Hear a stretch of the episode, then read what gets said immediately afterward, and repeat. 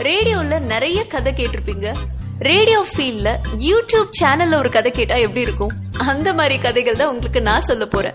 இன்னையோட கதை எல்லா பொண்ணுங்களோட ஹஸ்பண்டையும் யோசிக்க வைக்கிற கதை. எல்லா வைஃபும் அவங்கவுங்க ஹஸ்பண்ட் கிட்ட சொல்ல மறந்த கதை. ஒருவேளை கல்யாணம் ஆகலைனா கண்டிப்பா இந்த கதையை ரொம்ப என்ஜாய் பண்ணி கேப்பீங்க. இப்போ கதைக்குள்ள போலாமா? எனக்கு கல்யாணம் ஆகி அஞ்சு வருஷம் ஆச்சு.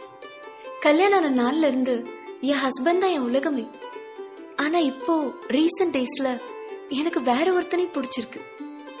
எதனால இந்த எண்ணம் வந்ததுன்னு எனக்கு தெரியல. ஒருவேளை என் மனசுக்குள்ள என் ஹஸ்பண்ட்க்கும் அவனுக்கும் சில கம்பேரிஷன்ஸ் வந்தது. அதனால கூட இருக்கலாம்ல. அது என்னன்னா அவன் என்னை எப்ப பார்க்க வந்தாலும் ஒரு ரோஜா பூ வாங்கிட்டு வருவான். அத பார்க்கும் போதே மனசு ஃப்ரெஷ் ஆயிடும். எவ்வளவு சோர்வா இருந்தாலும் பிரிஸ்கா எந்திரிச்சு உட்காந்துருவோம் ஆனா என் ஹஸ்பண்ட்க்கு எங்க கல்யாண நாள் கூட ஞாபகம் இருக்காது.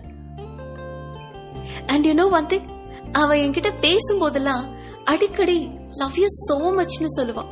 அவன் சொல்லும் போதே அவன் என்னை எவ்வளவு லவ் பண்றான்னு புரியும்.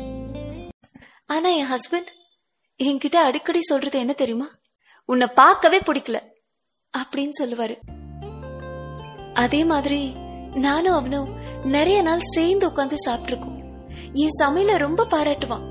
அது மட்டும் இல்லாம எங்களுக்கு பிடிச்ச நிறைய விஷயங்களை பேசுவோம். வயிறு நிறையறதுக்கு முன்னாடி மனசு நிறைஞ்சிரும். அவ்வளோ ஹாப்பியா இருக்கும். அண்ட் அவனும் என் கூட சேர்ந்து உட்காந்து சாப்பிடறதுக்கு ரொம்ப ஆசைப்படுவான். ஆனா என் ஹஸ்பண்ட் வீட்டுக்குள்ள நுழையும் போதே நான் வெளியவே சாப்பிட்டு வந்துட்டேன். உன் சமையல் எல்லாம் மனுஷன் சாப்பிடுவானா?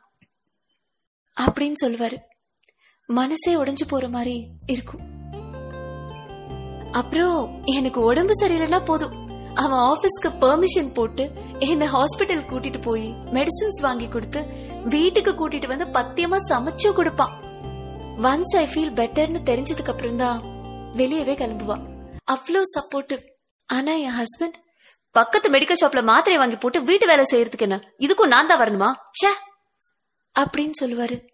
இந்த மாதிரி நிறைய இருக்கு. அவனை மனசுக்குள்ளேயே நினைச்சு பார்த்து அடிக்கடி சந்தோஷப்பட்டிருக்கேன். நான் அவனை எவ்வளவு லவ் பண்ணாலும் என்னால அவன்கிட்ட மொத்தமா போயிட முடியாது. யூனோ வாய் நான் தான் அவனை அஞ்சு வருஷத்துக்கு முன்னாடியே கல்யாணம் பண்ணிட்டேனே. Yes he is my husband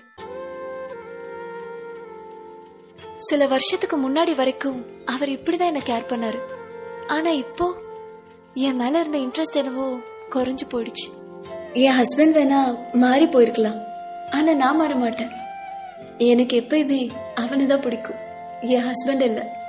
ஒருவேளை என் ஹஸ்பண்ட்குள்ள இருக்க அவன் திரும்பி வந்தானா யோசிக்கலாம். என் ஹஸ்பண்டையும் லவ் பண்றதுக்கு. உங்களுக்கு இந்த கதை பிடிச்சிருந்ததுன்னா கமெண்ட் பண்ணுங்க. ரேடியோ கதை சேனலை சப்ஸ்கிரைப் பண்ணுங்க. பெல் ஐக்கானையும் பிரஸ் பண்ணுங்க and it's me Priya Vinod